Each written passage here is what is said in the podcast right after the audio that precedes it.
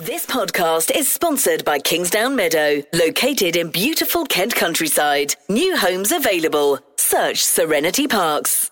Kent Online News. News you can trust. This is the Kent Online Podcast. Nicola Everett.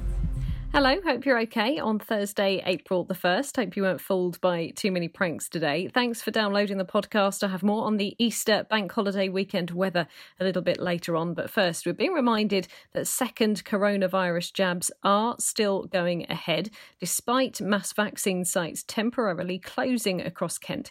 It's because of an expected national reduction in supply, but second doses will still be given to ensure people are properly protected.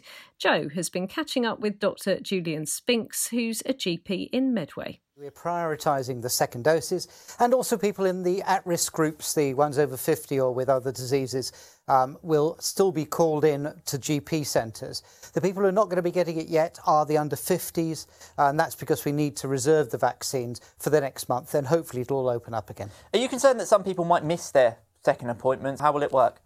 Well, we're doing our best to try and make sure we offer everyone mm. one. So the only problems we've had are people who've had uh, Pfizer vaccines first and are now housebound. Mm. it's very difficult to do that at home. But you know, we're working very hard. And if people think they're being missed, then yes, they can contact their practice and we'll check. Now we're talking about this national reduction in supply.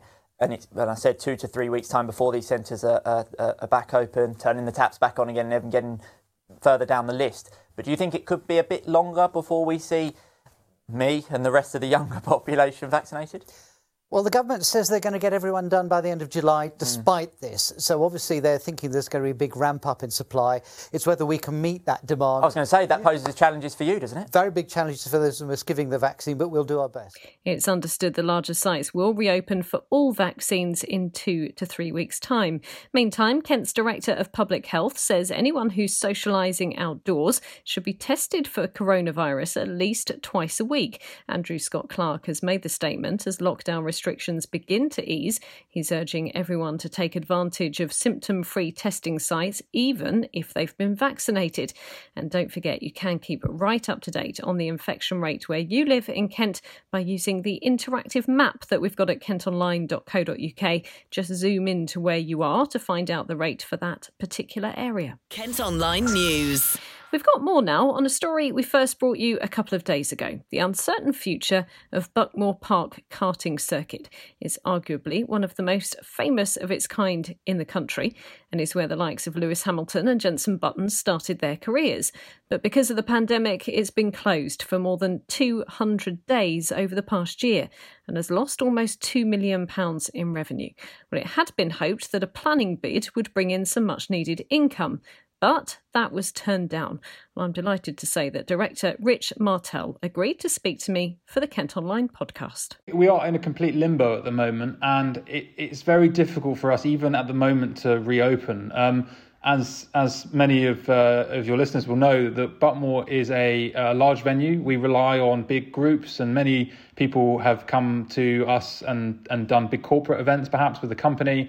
So it's not just the kind of place that we can reopen to to do groups of one or two or even up to six people. We do need lots of people to come for it to make sense. Um, and so we, we're, we're exploring all options. Like we could appeal the decision. Um, we've still got that option open to us. The issue with that is that it's a nine to 12 month process. And, and so time is something we just do not have. So we are looking at all options uh, available to us, but we are increasingly being pushed into a corner. You mentioned on your press release that came out the other day that one option that you have to look at is the possibility you could end up selling the circuit. I mean, is that a real possibility? Yes, I mean it's not something that we really want to do. Um, we uh, we bought the circuit in 2015. We my family's invested a huge amount into the circuit, and we really uh, are passionate about running a karting venue. And, and I think any of our our staff or previous staff and customers would be testament to, to that. Um, we, we, but, but as you say, we are having to make some really difficult decisions, and it might be that we aren't able to to reopen, and we just simply run out of cash to sustain the business. I mean, Buckmore Park is incredibly famous, not just in Kent. I mean, it's famous across the whole country. It's where some of the biggest names in motorsport started their careers.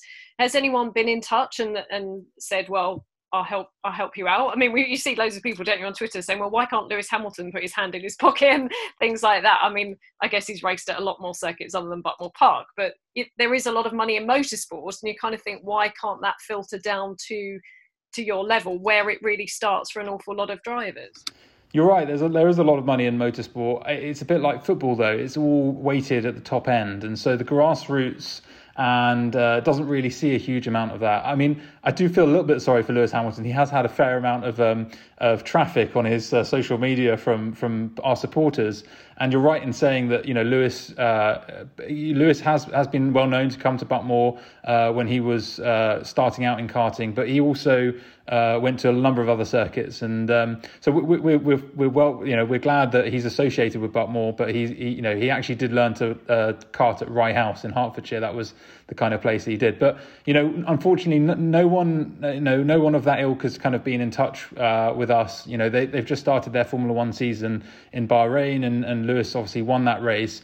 But um, you know, it, it is a bit of a shame that you know there are some uh, drivers that have done very well from motorsport that perhaps could. Uh, throw us a lifeline or be involved or even just raise some awareness for us.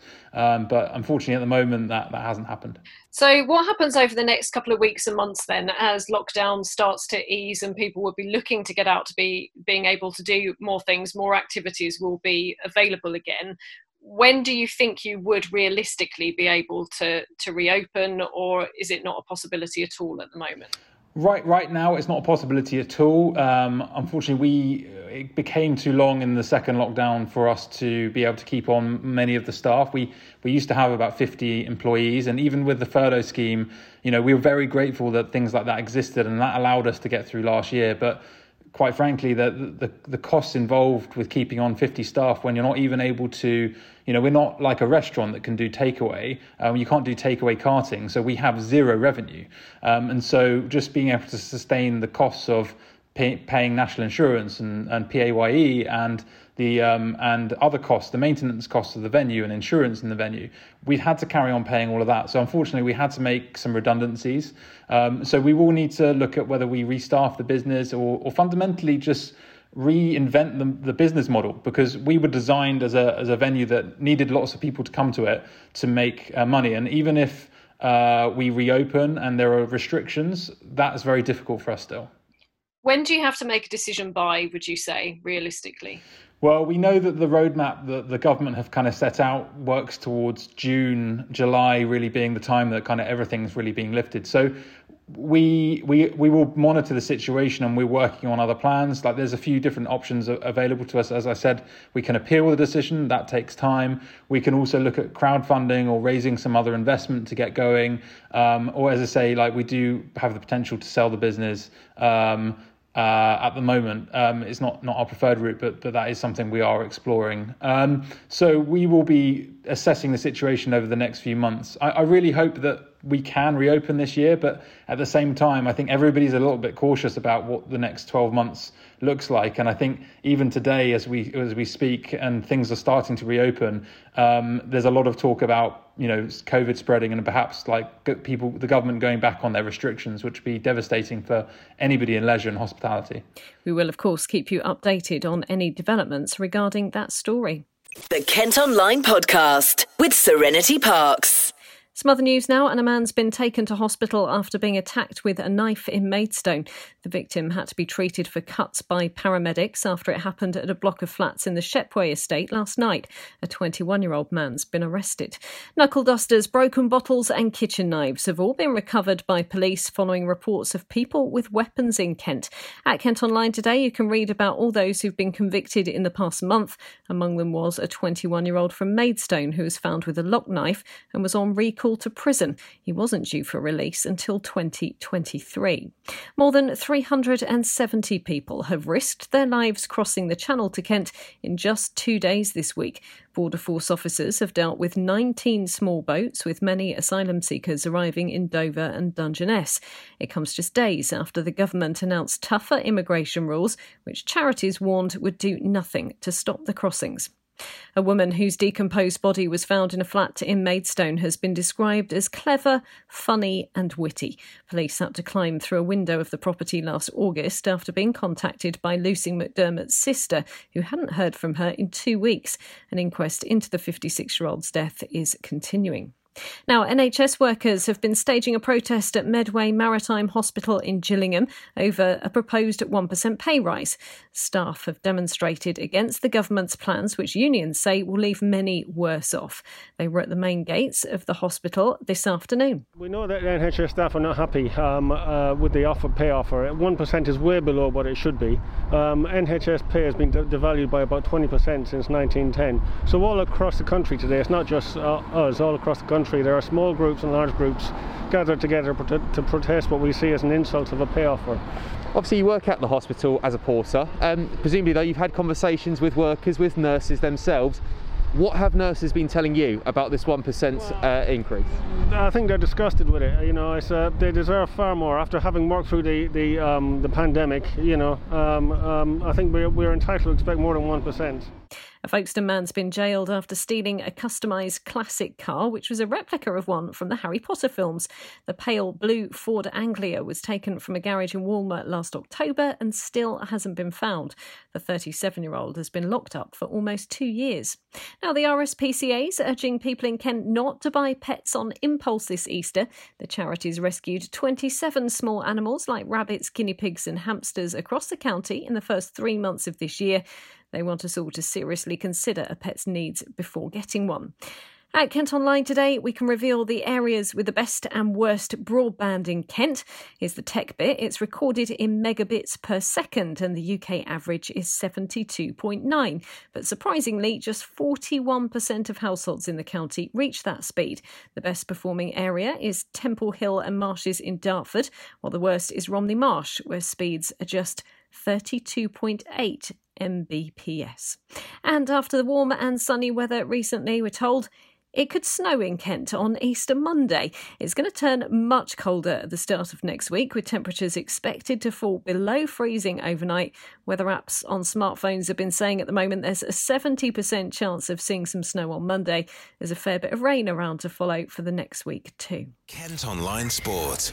With the F1 season back underway, at Kent Online today, you can read the fascinating but tragic story of a driver from Kent who was tipped for the top.